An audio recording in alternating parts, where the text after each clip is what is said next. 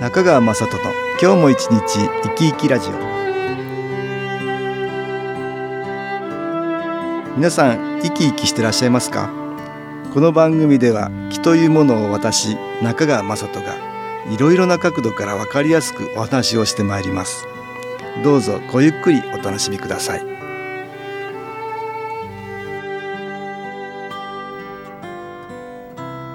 中川雅人の今日も一日生き生きラジオ。この番組は気のある生活あなたの気づきをサポートする株式会社 SAS がお送りします。おはようございます。株式会社 SAS の中川雅人です。今日は心の持ち方先進の指標について東京センターの佐久間一子さんとお話したいと思います。佐久間さんよろしくお願いします。はい、よろしくお願いいたします。気は見えない光のようなものではい、プラスの気は明るい気マイナスの気は暗い気はい、明るい心にはプラスの気が集まり暗い心にはマイナスの気が集まると。だから心の持ち方次第でプラスの気マイナスの気の影響を受け気が高まったり逆に落ちちゃったりするんですよって話ですね、はい、私はだからできるだけマイナスの気の影響を受けない心の持ち方をした方がいいですよというお話をしていて、はい、それを心を洗うと書いて先進の指標と呼んでいるということなんですけどね。今日は、えーその中でも感謝の生活っていうのにスポットを当ててはい、お話したいと思います、はい、えーところで先週ですね私ありがとう農法の村上さんっていう方のねお話をしたんですよね、えー村上さん36万回。自分の年かける1万回って36万回。はい。ありがとうありがとうってね言い続けたらすっかりね農家だから農業やってるんだけども植物さんたちがね、えーそれに応えるかのように、うん、すごく美味しい野菜元気な野菜がね取れるようになったって言ってそんなお話をしてくれたんですけどね、はい、村上さんの話によると「ありがとう」っていうねこれいい言葉を口にするっていうことだけども、はい、プラスの気を自分から出すからプラスの気が集まると、まあさっき私言った気の性質をうまく利用してるっていうことなんだけど。そうですね。うん。ありがとうっていう言葉がプラスの気を集めるとだからたくさんいい気を集めるには自分からありがとうたくさん言った方がいいねっていうことなんだけどはい、ちょっと36万回は言えないですよねそうです。ねまあ、だけど、まあ、いろんなところでありがとう言った方がいいですよね。そうですね。ねえついすいませんってあ、そうですね。してもらったらすいませんってなっちゃうけどね、はいありがとうの方がいいですよね。なんかそんなお便りありましたね。ちょっと読んでもらえますか？はい。月刊肺元気3月号のありがとう農法を読んでとても感動しました。私は老人ホームで働いています。入所者の中に食事が上手に取ることができず、口に入れた食べ物を吐き出して皆が手を焼いている方がいます。私が朝と昼食べさせることになりました。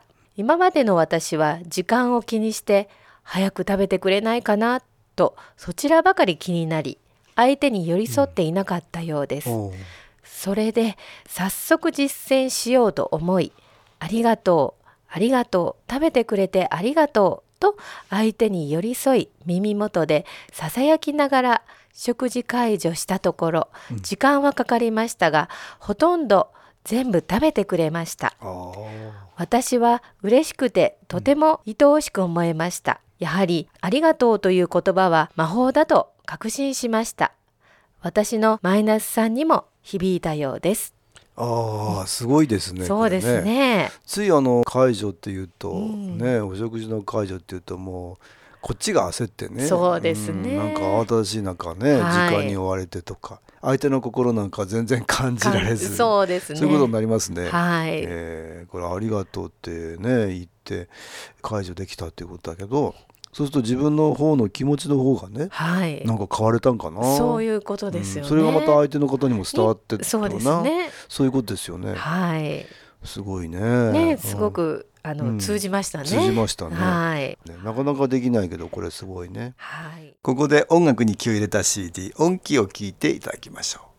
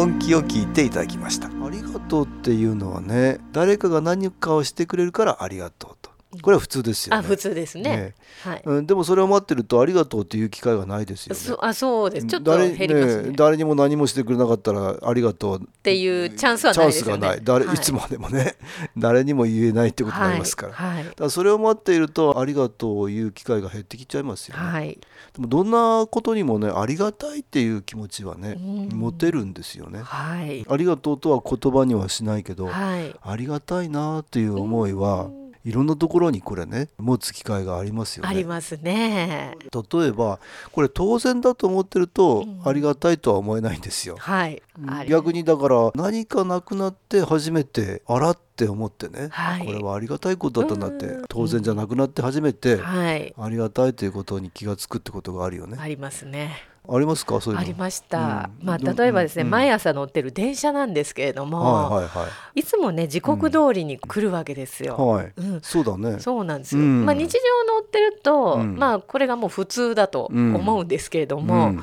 時々こう何か故障だとか、うん。いろいろまあ遅延することがあるんですね。うん。そうですね。そうするうん。と、日常こう時間通りきっちりねこう電車が動いてくれるることがていうことが。本当はありがたいことだっていうことだね。に気づ気くわけですね。そうですね、えーこれはね忘れちゃってますよね。ね。当たり前だと思っちゃってますから、はい、あとあの、実は今娘がですね、えインフルエンザにかかってしまってそうですか。いつもはみんな元気ですから、うん、うるさいぐらい、そうですね。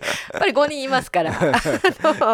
みんないろいろですね。いろいろ。やっぱり一人が病気になるとですあね。あそう。健康の時がやっぱりありがそうたいですね。ありがたいなっていうことにうん。なります。病気になって気がつくことも多いね、はい、うん。あと便秘になってお通じ あることがありがたいってね。あそうですね。いろんなことに本当はありがたいことは隠れている。隠れていますね。うんそうです。なんか会長もありましたか？ああいや私もありますよ。例えばねあの、はい。3月11日はい。東北の大震災ありましたよあありましたね、え私あの時仙台にいたんですから。だからね そうでしたね。ん5日間はね避難生活を送ってましたね。そうしたらねしたか。ええはいやっぱり普段水道ひねったら水当然当たり前はい。と思ってますようね、ん。電気が来て当たり前。はい。当然のことだって思ってますよね、うん。はい。ありがたみなんて全然ねそうですね。普普段は段わかんない、ね感じませんね。ねえ。でもああいうことがあると、はい。本当にベッドの上で寝ていることだってありがたいですよ。ねそうですよね。え。避難所生活片は床の上に毛布引いて寝てましたからねあの時はあね。そうですいやあの時はまたいろんな方にねお世話になりました。これもはいありがたいですよ、うん。私のようなたまたま来た人にもねはい。炊き出し。たくさん感謝したいことがねもう山のように 山のようにありましたよ。ありがたい気持ちね。いろんなところにこうやってなくなって分かることがたくさんありますね、ありますね、またなんかお便りがありましたか、はい。ちょっと読んでください。初めて研修講座に参加させていただきました。ありがとうございます。いろいろな気づきがありました。その一つは今までは私だけが頑張っている。頑張らないととずっと思っていたのですが本当は私が家族に見守られている。ご先祖家族あっての私なのだと気づかされ涙が溢れて止まりませんでした。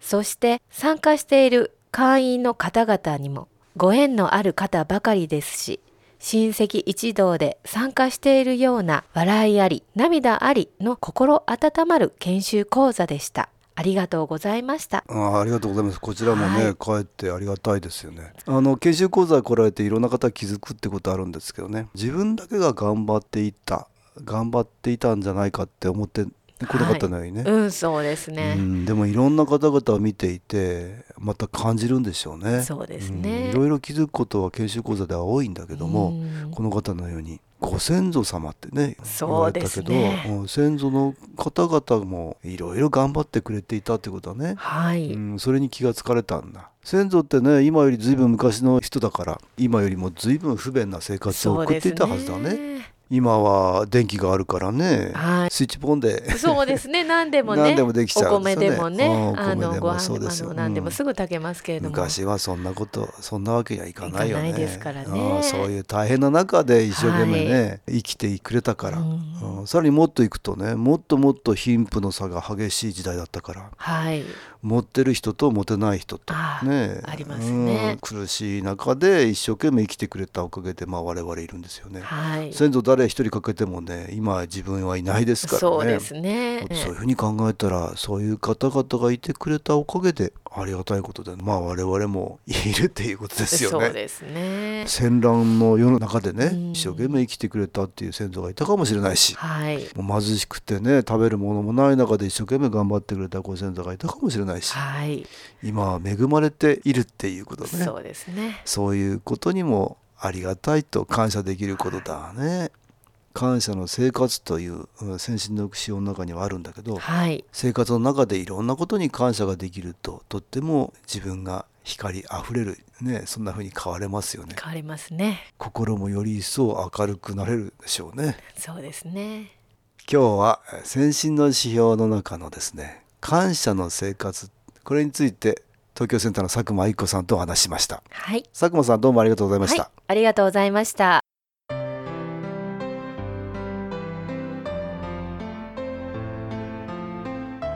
株式会社 SS は東京をはじめ札幌名古屋大阪福岡熊本沖縄と全国7カ所で営業しています。私は各地で無料体験会を開催しています。4月8日土曜日には東京池袋にある私どものセンターで開催します。中川雅人の気の話と気の体験と題して開催する無料体験会です。新気というこの気候に興味のある方はぜひご参加ください。ちょっと気候を体験してみたいという方体の調子が悪い方ストレスの多い方運が良くないという方気が出せるようになる研修講座に興味のある方自分自身の気を変えるといろいろなことが変わります。そのきっかけにしていただけると幸いです。4月8日土曜日午後1時から4時までです。住所は豊島区東池袋1-30-6池袋の東口から歩いて5分のところにあります。電話は東京03-3980-8328 3980-8328です。また SS のウェブサイトでもご案内しております。お気軽にお問い合わせください。お待ちしております。